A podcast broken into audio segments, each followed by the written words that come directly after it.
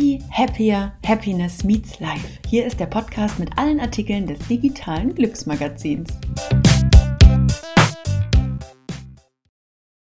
Die Osterzeit ist beendet und Happiness Meets Life startet frisch und munter in das neue Jahr mit der ersten Ausgabe 2022.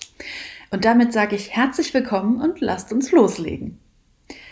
Der Zeitpunkt ist bewusst genau hier gewählt. Denn jährlich Ende März, am 20.03. nämlich, findet der Weltglückstag statt. Und um diesen Termin herum erscheint außerdem der World Happiness Report, in dem die Happiness der gesamten Welt in unterschiedlichsten Kategorien vermessen und dargestellt wird. In diesem Jahr feiert dieser Report das zehnte Bestandsjahr und genau darum dreht sich diese Ausgabe. Wir schauen auf den aktuellen Report, aber auch auf die vergangenen Jahre, Entwicklungen der Glücksforschung und natürlich nach Finnland. Denn auch dieses Jahr ist Finnland als das glücklichste Land der Welt gekürt worden. Aber wie können wir die Ergebnisse und Erkenntnisse für unsere eigene Happiness einsetzen? Und was sagen eigentlich die Finnen zu ihrem Ranking-Erfolg? Neugierig? Dann nimm dir jetzt etwas Zeit, lehn dich zurück und lausche der aktuellen Ausgabe. Dabei wünsche ich dir viel Spaß und die ein oder andere Erkenntnis für dein Glückserleben. Glücksforschung Zehn Jahre World Happiness Report. Wie der Fortschritt in der Glücksforschung zu erkennen ist. Als im Jahr 2012 der erste World Happiness Report veröffentlicht wurde, ging es primär darum zu zeigen, dass man die Happiness der Welt messen und vergleichen kann. Mittlerweile ist dieser Report eine Grundlage für viele Forschungen und Studien geworden. Er vermittelt außerdem umsetzbare Inhalte, die zeigen, was die glücklichsten Länder der Welt anders oder vielleicht richtig machen. 2018 war das Jahr, in dem ich das allererste Mal überhaupt vom World Happiness Report gehört habe. Es war auch das Jahr, in dem ich die Ausrichtung meines Blogs komplett auf den Kopf gestellt habe. Von einem Fitness- und Gesundheitsblog ging es immer mehr in die Richtung von positiver Psychologie und deren Anwendungsbereiche. Tatsächlich ist dieses Jahr bereits der zehnte Geburtstag des Reports. Mit Ausnahme im Jahr 2014 wurde jedes Jahr nach Glück gesucht, geforscht und die Länder der Welt gerankt. Ab dem Report aus 2021, also bezogen auf das vorangegangene Jahr 2020, liegen die Schwerpunkte des Reports anders. Genau wie die Welt sich mit der Pandemie verändert hat, hat es auch der Inhalt des Reports getan. Denn Covid ist ein großes Thema geworden, und zwar überall. Jedes Jahr des Happiness Reports hat seinen ganz eigenen Schwerpunkt, berücksichtigt aber natürlich auch die grundlegenden Inhalte rund um das Glücklichsein. So fließen statistische Daten und Antworten auf Fragen aus verschiedenen Lebensbereichen mit ein. In diesem Jahr dreht sich alles rund um die Entwicklung der Glücksforschung und darum, wie wichtig und bedeutend es für uns alle geworden ist, glücklich zu sein. Glück steht an erster Stelle, wenn es darum geht, Ziele im Leben zu bestimmen. So ist die Leserbereitschaft des Reports enorm gestiegen. Im Jahr 2021 gab es über 9 Millionen Leserinnen des World Happiness Report. Weit wichtiger als diese Zahl ist aber wohl die verbreitete Message hinter dem Report, nämlich die Möglichkeit, Happiness messbar zu machen und die daraus resultierenden Informationen darüber, was Glück ausmacht und wie daran gefeilt werden kann. Diese Erkenntnisse werden bereits in vielen Bereichen eingesetzt, vom Führungskräftetraining bis in die Politik. Zu dieser positiven Entwicklung und Verbreitung der Glücksforschung findet sich im aktuellen Report ein gesondertes Kapitel. Dieses Kapitel hat Trends im Denken über das menschliche Wohlbefinden und den sozialen Fortschritt untersucht. Hier geht es unter anderem um die Änderungen im Sprachgebrauch. So wurde ermittelt, wie oft bestimmte Wörter seit 1995 in Büchern, Zeitschriften und auch anderen Medien auftauchen. Dazu wurde die Datenbank von Google Books herangezogen, in der nahezu alle weltweit veröffentlichten Medien zu finden sind. Die Ergebnisse zeigen ein zunehmendes Interesse an neuen und subjektiven Maßnahmen von Wellbeing und einem immer geringer werdenden Fokus auf Einkommen und Ökonomie oder Industrie. Diese Anstiege liegen deutlich vor dem Einfluss des ersten World Happiness Reports im Jahr 2012. Aber wie in der Abbildung zu sehen ist, das findet ihr übrigens direkt im World Happiness Report Kapitel 3, haben die Erwähnungen des Berichts in Büchern seitdem rasch zugenommen und übersteigen alle ökonomischen Wörter und Begriffe bei weitem. Die Menschheit sucht also nicht mehr nach Geld verdienen, sondern viel, viel mehr nach glücklich sein. Das nenne ich mal eine positive Entwicklung für ein umso positiveres Wort und eine wichtige Forschung. Wie sieht das eigentlich bei dir aus? Kannst du diesen Zahlen folgen und auch für dich den ein oder anderen Sprachgebrauch oder die Änderung in deinem Sprachgebrauch erkennen? Auch der heutige wichtige Bereich der Social-Media-Welt hat ein separates, sehr spannendes Kapitel im Report gefunden. Wie Social-Media-Daten am besten analysiert werden, um gültige Messungen über die Emotionen der Bevölkerung zu erhalten, ist ein Bereich der Forschung, der immer mehr an Wichtigkeit gewinnt. Denn es wird immer deutlicher, dass Emotionen aus sozialen Medien, Inhalte und Ergebnisse, die auf sozialen Umfragen basieren, effektiv ergänzen können, wenn entsprechende Methoden angewendet werden. Das ist ein großer Schritt nach vorn für die Glücksforschung. Ausgeglichenheit und Harmonie als Glücksgewinn. Genau diesen Trend erkennt man mittlerweile auf Social Media. Die Suche nach Balance und Harmonie im Leben wird mit Glücklichsein oft gleichgesetzt und angewandt. Genau um dieses Thema geht es in Kapitel 6 des Reports. Eine Kernerkenntnis hier ist, dass die Mehrheit der Menschen in fast jedem Land der Welt ein ruhigeres Leben einem aufregenderen Leben vorziehen würden. Interessant ist der Vergleich und das Bewusstsein eventueller Unterschiede bei westlichen und östlichen Kulturen in diesem Kapitel. Genau damit beschäftigen wir uns aber im späteren Beitrag zum Thema Work-Life-Balance.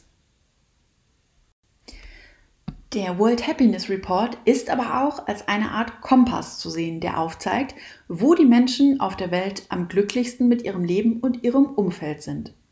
Bereits in den letzten Jahren hatten hier ganz klar die skandinavischen Länder die Nase vorn und waren allesamt in den Top Ten vertreten. Und auch in diesem Jahr ist der hohe Norden mit den glücklichsten Menschen gesegnet. Finnland steht mittlerweile zum fünften Mal in Folge ganz oben an der Spitze. Insgesamt werden 146 Länder in dem Bericht erfasst. Für Deutschland hat sich in der Rangliste dieses Jahr allerdings einiges verändert. Während Dänemark weiterhin auf Platz 2 zu finden ist und Island in diesem Jahr einen Rang höher steht, ist Deutschland von Platz 7 auf den 14. Platz abgerutscht. Raus aus den Top 10. Das mag vielleicht an der Tatsache liegen, dass, wie bereits erwähnt, die Glücksforscher ihre Ausrichtung der Corona-Pandemie angepasst und sich unter anderem daran orientiert haben. Es geht laut John Halliwell, dem Herausgeber des World Happiness Reports, vor allem um Wohlwollen und Vertrauen und die Bedeutung dessen vor allem im Zusammenhang mit dem Wohlbefinden während der Pandemie. Wohlwollen im Sinne von Anteilnahme und Hilfeleistungen kann man mit einer positiven Entwicklung vor allem im Bereich der Hilfsbereitschaft sehen. Diese ist laut dem Report gestiegen und steigt auch weiter an. Im Bericht wird der deutliche Anstieg noch einmal dargestellt. Es ist von sogenannten freundlichen Handlungen die Rede, die vor allem während der Pandemie weltweit gestiegen sind. Die Hilfe für Fremde, Freiwillige und Spenden waren im Jahr 2021 in allen Teilen der Welt stark gestiegen und erreichten Werte, die fast 25 Prozent über ihrem präpandemischen Wert lagen. Das zeigt, dass Menschen in Notzeiten mit Empathie reagieren und Menschen in Not helfen würden. So hat Deutschland neben Corona auch mit einer Unwetterkatastrophe zu kämpfen gehabt, die dank der Hilfsbereitschaft und den freiwilligen Einsätzen Unterstützung bekam. Demgegenüber steht dann aber wohl das Vertrauen. Vertrauen unter anderem auch in die Regierung. Ist das vielleicht der Knackpunkt und der Grund für den derzeitigen vierten Platz Deutschlands? Genau damit hat Berichten zufolge auch die Tatsache zu tun, dass Finnland seine Spitzenposition weiterhin innehat. Es geht um gegenseitiges Vertrauen, das die Finnen sich untereinander und auch den Behörden, der Polizei und der Justiz gegenüber entgegenbringen.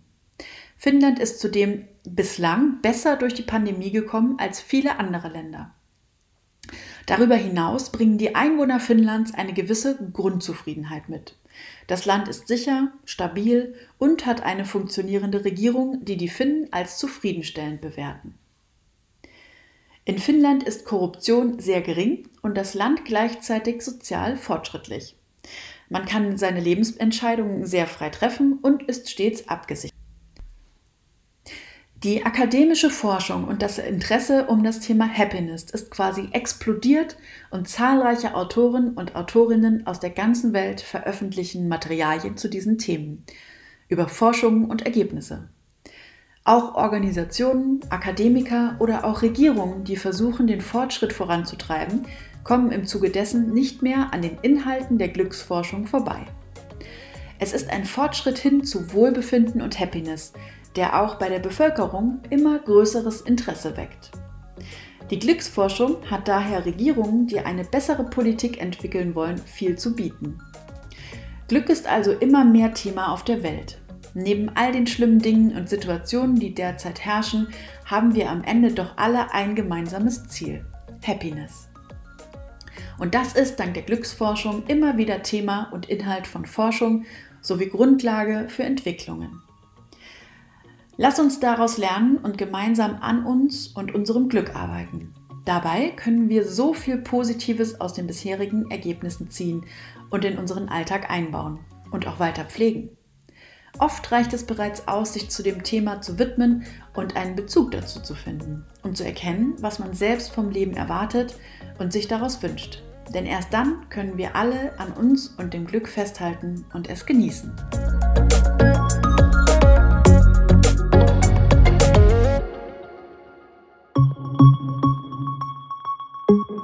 Work-Life-Balance.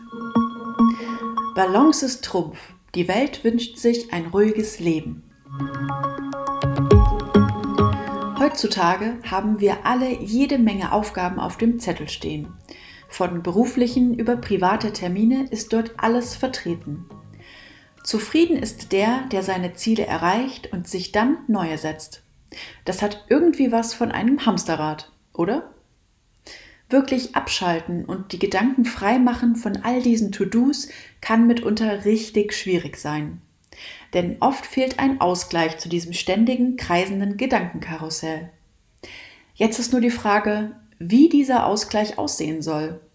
Welches Leben wollen wir leben? Ein aufregendes oder ein ruhiges Leben? Wenn ich an meine Kindheit zurückdenke und an daran, wie ich das Arbeitsleben meiner Eltern miterlebt und verstanden habe, dann fällt mir spontan ein, endlich Feierabend, endlich Wochenende. Denn im Grunde ging es genau darum. Es war Arbeiten, um zu leben. Der Job macht vielleicht Spaß und ist im gewissen Maß auch eine Art sozialer Kontaktpool, denn immerhin verbringt man hier die meiste Zeit des Tages. Aber auf der anderen Seite auch nur irgendwie Mittel zum Zweck. Meine Eltern sind beide vom Dorf, genauso wie ich, und die Möglichkeit für schulische Ausbildung oder gar ein Studium waren mehr als gering damals. Da wurde eben das gemacht, was vor Ort möglich war. Klassische Berufe eben. Meine Mutter Bürokauffrau, mein Vater Schlosser. Und in dem Beruf sind sie geblieben, bis jetzt bzw. bis zur Rente. So war das nun mal, eine Ausbildung und damit ein Job. Meist sogar vom Ausbildungsbetrieb bis zum Rentenbetrieb. Bei mir sah das komplett anders aus. Ich hatte alle Möglichkeiten. Nach dem Abi stand mir die gesamte Welt offen. Und das habe ich auch genutzt. So wurden Branchen ausprobiert, Jobs gewechselt und jede Menge Erfahrung gesammelt in meiner bisherigen Berufsbahn. Lief es bunt und wechselhaft. Bis zur Selbstständigkeit heute. Selbstbestimmt sein, sich selbst die Zeit einteilen können, Arbeit haben, die Spaß macht und einen Sinn erfüllt. Und genau das ist es auch, was meine Generation von der meiner Eltern unterscheidet. Da gibt es diese Work-Life-Balance. Früher war es eben der Feierabend, beziehungsweise wurde darunter eben genug private Zeit neben dem Beruf verstanden. Heute ist es eher eine Art Zusammenspiel. Also eher, wie bringe ich die beides unter einem Hut und wie integriere ich meinen Job in mein Leben und nicht umgedreht. Mehr dazu findest du übrigens in der Kategorie Work-Life-Balance auf der Website. Das grundlegende Ziel, Ausgeglichenheit und Wohlbefinden und ein entspanntes Leben. Und das ist heute mehr gefragt als früher, zumindest was die Prioritäten angeht. Im aktuellen World Happiness Report haben sich die Forscher mit einer Thematik auseinandergesetzt, die es bisher eher weniger in die Studien und Forschung geschafft hat. Es geht im letzten Kapitel des Reports um Balance und Harmonie. Mit der ersten weltweiten Umfrage zu diesem Thema wird auch erstmals der Unterschied zwischen den westlichen und den östlichen Kulturen aufgegriffen und damit irgendwie auch auf kritische Stimmen reagiert. Denn Kritik an den Ergebnissen und Methoden des World Happiness Reports gab es schon immer. Vor allem aber, dass der Report sehr stark westlich orientiert und ausgerichtet ist. Dazu kannst du wirklich spannende Inhalte im sechsten Kapitel lesen. Ich möchte an dieser Stelle aber nur auf einen Teil und damit eine Frage aus diesem Abschnitt eingehen. In der weltweiten Umfrage wurden die Teilnehmenden nämlich gefragt, ob sie lieber ein aufregendes oder ein ruhiges Leben leben wollten. 74,3 Prozent der weltweit Befragten haben sich für ein ruhiges Leben entschieden, 17,4 Prozent für ein aufregendes, während sich 8 Prozent nicht entscheiden konnten und beides wählten. Nur 0,4 Prozent sagten keines von beiden. Und so geht der Trend auch in vielen verschiedenen Branchen und Bereichen immer mehr in Richtung Balance, Harmonie und Ausgeglichenheit. In der Fitnessbranche boomen Yoga oder Entspannungskonzepte, Reisen und Ausflüge basieren immer mehr auf dem Ziel der Entspannung und Ausgeglichenheit und gehen weg von Abenteuer und Action. Und selbst große Festivals haben in ihrem Angebot Relax Points und Wellness Workshops. Auch in der Arbeitswelt hat man erkannt, dass man Werkzeuge und Handlungsempfehlungen an die Hand geben sollte, die es möglich machen, die Arbeitszeit gesund und mit Wohlbefinden zu meistern. Hier wird immer mehr aufgeklärt und zum Nachdenken angeregt. Aber wo liegt der Ursprung unserer Balanceprobleme? Warum ist es eigentlich so schwierig, einfach mal langsamer zu machen und runterzukommen im Leben und im Alltag? Bestimmt kennst du solche Situationen und Momente im Leben, in denen es noch schwerer fällt als ohnehin schon. Man macht tausend Dinge gleichzeitig, will alles erledigen und handhaben können. Dinge müssen schnell, aber natürlich auch professionell und gut erledigt werden. So viel wie möglich in kürzester Zeit. Oft sind es Vorgaben im Job, viel öfter sind es aber Dinge, die wir uns selbst aufbürden und von uns selbst erwarten. Funktioniert es am Ende? Ich würde sagen, jein. Denn wir alle wissen, dass es wichtig ist, sich auf eine Sache zu konzentrieren und nicht alles auf einmal zu machen. Und das ist etwas, was auch ich mir immer wieder sagen muss. Weißt du, was hier auch irgendwie hinzugehört? Ich nenne es mal das deutsche Aufregen. Das ist eine Eigenschaft, die ich bisher wirklich nur in Deutschland erlebt habe. Man regt sich über unglaublich viele, vor allem belanglose, aber auch sinnlose Dinge auf, die man am Ende einfach nicht ändern kann. Eine Eigenschaft, die ich zum Beispiel hier in Finnland noch nicht entdecken konnte. Es ist, wie es ist. Wenn man es nicht ändern kann, dann macht man es auch keinen Sinn, sich darüber aufzuregen. Vielleicht auch eine Art Selbstvertrauen ins Leben selbst. Wenn das so nicht geht, dann eben anders. Das liebe ich in Finnland. Und da sind noch ein paar andere Punkte. Viele aus der finnischen Work-Life-Balance, die ich nach und nach in mein Leben integriert habe oder auch aufnehmen möchte, um das Leben einfach einfacher zu machen und immer mehr den Schritt zu diesem ruhigen Leben zu kommen. Vielleicht helfen auch dir diese Schritte weiter oder regen dich zum Nachdenken an. Erstens, überblicke deine Zeit. Ich habe keine Zeit, ein Satz, den wir alle kennen. Neben Job und Privatleben kommt man selbst einfach zu kurz. Aber wo fliegt die Zeit denn eigentlich hin? Mach dir am besten eine Übersicht über den klassischen Tagesverlauf. Was schluckt deine Zeit? Was ist wirklich wichtig und was kannst du verändern? Zweitens, alleine sein lernen. Sich Zeit zu nehmen und einfach mal die Ruhe zu genießen. Und zwar komplett alleine. Wenn das Einfachsein nicht dein Ding ist, dann schnapp dir ein Buch und verkriech dich in eine Ecke. Drittens, ausmisten und Klarheit schaffen. Das Leben simpler gestalten heißt auch, sich von Überschüssigem zu trennen. Vom Kleiderschrank über den Schreibtisch bis hin zur riesigen App-Sammlung auf dem Smartphone. Was brauchst du wirklich? Was bringt dich weiter? Was bringt dir Freude und ist wichtig? Ich spreche hier nicht vom Minimalismus, sondern vom Realismus. Viertens. Prioritäten setzen. Nicht nur in einem Arbeitstag stecken jede Menge To-Dos, sondern auch im Daily Life. Versuche Prioritäten zu setzen, um den Stress damit rauszunehmen. Entscheide, was wirklich wichtig ist und was eher Zeitfresser sind, die noch warten können. All diese Dinge sind sicherlich nichts Neues, aber sie immer wieder ins Gedächtnis zu rufen helfen, sie wirklich auch in Angriff zu nehmen und sie für den Alltag umzusetzen.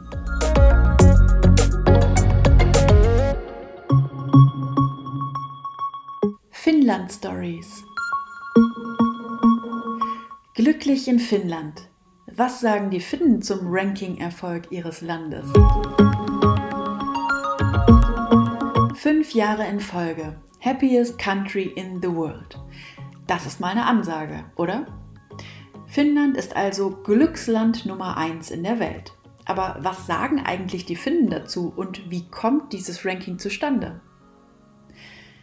Man muss schon festhalten, dass man im ersten Moment Finnland und die Finnen nicht direkt mit dem Wort happy beschreiben würde. Vielleicht eher Spanier oder Italiener, Portugiesen. Die sind laut, man kennt sie singend und feiernd ihr Leben genießen, bei gutem Wetter und gutem Essen. In Finnland? Naja. Jukka Lindström, ein finnischer Comedian, sagte im letzten Jahr zu der Platzierung im Happiness Ranking, wirklich? Viermal hintereinander ist das nicht zu viel? Das Wetter ist wie der schlimmste Tag in London. Jeden Tag. Es gibt definitiv etwas in unserer Geschichte, das uns als Nation so wenig Selbstwertgefühl gibt und uns immer wie einen Außenseiter fühlen lässt. Und vielleicht hat er da, trotzdem es natürlich ironisch gemeint ist, recht. Denn sind wir mal ehrlich, Finnland hat in seiner Vergangenheit kein Ponyhofleben geführt. Und das merkt man unter anderem auch an sehr alten finnischen Sprichwörtern, die für die heutige Jugend und auch uns Millennials heute allerdings eher zum Schmunzeln anregen und nichts mit Lebensweisheiten zu tun haben. Man könnte einige sogar in die Kategorie Life Sucks eingliedern. Pessimisti e koskan petti, was so viel bedeutet wie der Pessimist wird nie enttäuscht werden. Bedeutet also, auf Nummer sicher gehen und niemals erwarten, dass etwas Gutes passieren könnte. Du wirst damit nie enttäuscht werden. Damit passt auch der nächste Spruch. Itku pitgesta ilosta. Übersetzt, Happiness endet immer in Tränen. Und auch ein Zitat von einem der größten Schriftsteller Finnlands, Eino Leino, reiht sich hiermit ein. Keloni on se innen. Wer glücklich ist, sollte es verbergen. Ich sag mal so, ein Platz in der Top 10 des Rankings schien früher wohl etwas unwahrscheinlicher als heute. Aber wie wird dieses Glück und das Ranking eigentlich gemessen?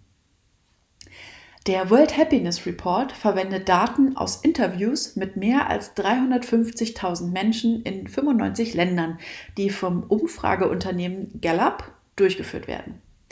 Die Rankings basieren nicht nur auf Faktoren wie Einkommen oder Lebenserwartung, sondern vor allem darauf, wie Menschen ihr eigenes Glück auf einer 10-Punkte-Skala bewerten. Wir glauben, dass diese subjektiven oder selbst wahrgenommenen Bewertungen eine zuverlässige Möglichkeit sind zu sagen, wie gut das Leben ist, sagt Shun Wang, Professor an der KDE School of Public Policy und Management in Südkorea und einer der Autoren des Berichts. Zu den Fragen gehörten unter anderem, hast du gestern viel gelächelt oder gelacht? Hast du gestern etwas Interessantes gelernt oder getan? Und würdest du gestern den ganzen Tag mit Respekt behandelt? Andere Fragen beziehen sich auf Vertrauen. So fanden Forscher heraus, dass jemand, der davon überzeugt ist, dass die Polizei oder auch ein Fremder sehr wahrscheinlich seine verlorene Brieftasche zurückgeben würde, im Durchschnitt eine viel höhere Punktzahl im Life Evaluation Score hat, als jemand, der das Gegenteil denkt. Optimismus versus Pessimismus sozusagen. Für das Ranking gibt es insgesamt sechs Kategorien, um den größten Teil des Glücksunterschieds zwischen den Ländern darstellen und messen zu können. Da haben wir das Bruttoinlandsprodukt pro Kopf, soziale Unterstützung, Lebenserwartung, Freiheit, Lebensentscheidungen eigenständig treffen zu können, Großzügigkeit und Wahrnehmung des Korruptionsniveaus. Wie Finnland und die anderen Länder in den Kategorien abgeschnitten haben, zeigt eine interaktive Grafik im World Happiness Reports, in der das Ranking auch nach einzelnen Kategorien angezeigt werden kann. Diese Grafik habe ich euch im digitalen Magazin noch einmal verlinkt. Die finnische Art von Happiness. Die Menschen in Finnland neigen meiner Erfahrung nach oft dazu, realistische Erwartungen an ihr Leben zu haben. Aber wenn etwas im Leben diese Erwartung übertrifft, dann sind die Finnen demütig und dankbar. Anstatt mit diesem unerwarteten Erfolg zu prahlen, fällt dann ganz oft erst einmal ein selbstironischer Witz, den ich meist erst im dritten Anlauf verstehe, wenn ich ehrlich bin. Man kann fast schon sagen, dass die Finnen ihr Glück geheim halten und vielleicht auch selbst nicht direkt bemerken, dass es tatsächlich Happiness ist. Es ist nun mal diese innere Zufriedenheit, eine Art Vertrauen in das Leben und all das, was es ausmacht. Selbst wenn ein wenig alter Pessimismus mitschwimmt, hilft genau der dabei, dass das Gute wirklich als das Gute gesehen wird. Man muss aber auch festhalten, dass die Dinge in Finnland alles andere als perfekt sind. Tatsächlich nimmt nämlich der rechtsextreme Nationalismus zu und die Arbeitslosigkeit liegt höher als die durchschnittliche Arbeitslosenquote in der Europäischen Union. Aber sind wir grundsätzlich mal ehrlich. Würde Deutschland auf dem ersten Platz des Rankings liegen, dann wären wir Deutsche sicherlich auch eher skeptisch und könnten das Ergebnis nicht glauben, oder? Auch die Sicherheit, die die Finnen in ihrem Land fühlen, ist sicherlich ein Garant für Happiness. Denn wer sicher ist, hat Vertrauen und kann losgelöst sein Leben leben. Die Finnen vertrauen sich gegenseitig. Vielleicht ist das auch der Grund für die ruhige Art der Nordländer, die sich manchmal durch nichts aus der Ruhe bringen lassen fast schon beherrscht und frei von jeglichen Emotionsschwankungen, bringen mich manche meiner Bekannten und Freunde in einigen Situationen wirklich auf die Palme. Wo ich Probleme und Krisen wittere und dagegen etwas tun möchte, sind sie die Ruhe selbst und sehen das alles eher gelassen. Sicherlich ist das keine Allgemeinbeschreibung eines Finnen, aber tatsächlich denke ich, dass es dem sehr nahe kommt. Eventuell könnte man auch sagen, dass die nordischen Menschen, und da beziehe ich zum Teil auch die Norddeutschen mit ein, eher sowas wie emotional introvertiert sind. Hm, so unterscheiden sie sich eben vom klassischen südländischen Temperament, wie ich es eben bereits erwähnt habe. Für die Finnen geht es in Bezug auf Glück und ein Happy Leben eben eher um ein zurückhaltendes, ausgeglichenes und widerstandsfähiges Leben, was in der heutigen Zeit aber der ideale Ausgleich zu Stress und Anstrengung im zum Beispiel Berufsleben bringt. Da kommt das finnische Siso zum Einsatz. Ganz oft habe ich von Finnen gehört, dass sie wirklich verwundert waren, da sie sich und das Land eher als zufrieden sehen und nicht als wirklich happy. Und dabei wissen sie vielleicht gar nicht, dass eben genau das Happiness ist und bedeutet. Denn die Darstellung und das Messen von Happiness ist ja keine reine Emotionsstudie, sondern basiert auf subjektivem Empfinden in Kombination von Fakten über die Qualität von Leben. Und genau hier ist nun mal Finnland ganz oben und führt die Welt an dieser Stelle an. Und nach dem Betrachten und Einbeziehen dieser Messwerte konnten die meisten Finnen, mit denen ich darüber gesprochen habe, das Ergebnis eher verstehen und am Ende glücklich sein über das Abschneiden und die Platzierung. Denn wenn die Finnen eins sind, dann sind sie stolz auf ihr Land. Und das können sie auch sein. Am Ende ist es wahrscheinlich genauer zu sagen, dass die Finnen die am wenigsten unglücklichen Menschen der Welt sind. Sie sind gut darin, die Ursachen des Unglücks zu reduzieren. Dinge wie finanzieller Stress, Hindernisse für den Zugang zur Gesundheitsversorgung oder auch Obdachlosigkeit. Dinge, die uns unglücklich machen. Sie sind einfach besser darin, Reichtum in Wohlbefinden umzuwandeln. Und das auch noch komplett bescheiden. Es liegt in der Natur des Finnen, Dinge anzupacken und nicht erst lang darüber zu debattieren und zu diskutieren. Sisu in seiner reinsten Form also.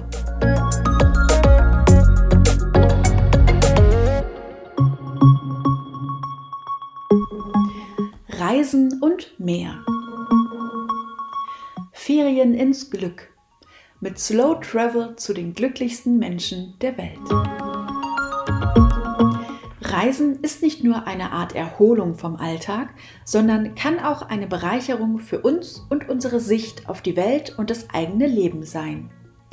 Ob diese Bereicherung bei einem All-Inclusive-Urlaub zu finden ist, wage ich zu bezweifeln. Immer öfter wollen Reisende die Welt wirklich kennenlernen und damit nicht nur eine kurze Auszeit finden, sondern echte Erlebnisse, Bekanntschaften und eben das richtige Leben in anderen Teilen des Globus sehen. Vielleicht ist der Begriff Slow Travel dir schon einmal über den Weg gelaufen. Übersetzt also langsames Reisen. Allerdings steckt hier noch einiges mehr dahinter. Ich bin zwar kein Fan von special fancy Namen für eigentlich einfache Dinge, aber hier finde ich es irgendwie passend. Slow Travel kombiniert für mich Aspekte der Nachhaltigkeit, Achtsamkeit, des Bewusstseins und des verantwortungsvollen Reisens. All das, damit man eine tiefere Verbindung zu einem Land, Ort und auch seinen Bewohnerinnen aufbauen kann. Durch das eben langsame Unterwegssein ist es möglich, ganz bewusst und nicht nur Neues aufzunehmen, sondern auch Schritt für Schritt weg vom eigenen normalen Leben zu driften. Es ist also kein krasser und harter Schnitt, sondern ein langsames Herantasten an das Neue, an das, was kommt. Dabei geht es hier nicht um monatelange Reisen, sondern um jede Art von Urlaub, vom Wochenendtrip bis zum Jahresurlaub. Anders als beim klassischen Pauschalangebot, bei dem man in ein paar Stunden mit dem Flieger in einer komplett anderen Umgebung mit zum Beispiel künstlicher Hotelanlage ankommt, ist die Reise an sich der eigentliche Urlaub. Hier stimmt also der Satz, der Weg ist das Ziel. Und auf eben diesem Weg sind die oben erwähnten Aspekte ständig präsent. Achtsamkeit und auch Nachhaltigkeit. Anders als, ich nenne es mal, normalen Urlaub, haben wir in einem Slow-Travel-Urlaub die Gelegenheit, viel mehr Dinge um uns herum wahrzunehmen, als wenn wir in Hektik über volle Flughäfen stolpern. So wirst du sicherlich lustige, unvergessliche, verrückte Momente erleben, die dir sonst entgehen würden. Bestimmt gibt es auch Herausforderungen und Hindernisse, aber auch diese bieten nichts anderes als Möglichkeiten und Chancen auf neue Abenteuer und tolle Augenblicke.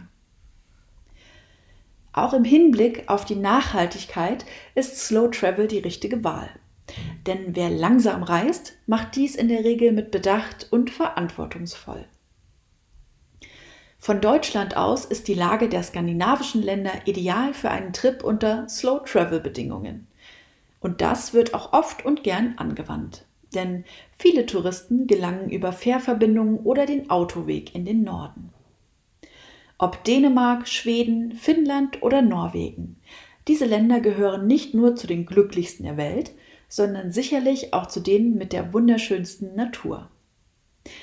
Die nordischen Länder sind auch für ihre Schönheit und atemberaubende Natur eben bekannt, die sich in Form von Fjorden, Lagunen, schwarzen Sandstränden, arktischer Wildnis, den Nordlichtern und vielem mehr zeigt.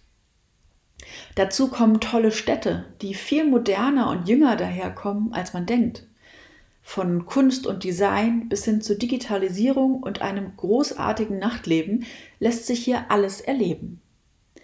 Aber auch der hohe Stellenwert, den diese Länder gesunden Gewohnheiten und Lifestyle beimessen, sollte hier nicht ignoriert werden. So ist die Sauna ein nationales Hobby und eine Routine der Finnen, und bei den Dänen dreht sich alles um Hügge und damit Wärme, Komfort, Gemütlichkeit, Wohlbefinden vor allem in den kleinen Momenten des Alltags. Dinge und Gewohnheiten, die nach einem Urlaub vielleicht sogar einen Platz im eigenen Alltag und damit dem eigenen Glück finden könnten. Slow Travel ist quasi ein Erleben und Wandeln auf den Spuren der Einheimischen, deren Gewohnheiten, Routinen und ganz normaler Alltag inspirieren und zum Nach- und Umdenken anregen kann. So kann nicht nur die gesuchte Erholung gefunden werden, sondern vielleicht sogar ein Stück vom Glück mit nach Hause gebracht werden. Auf dem langsamen Weg zurück mit ganz viel Erfahrung und neuen Impulsen im Gepäck von den glücklichsten Menschen der Welt.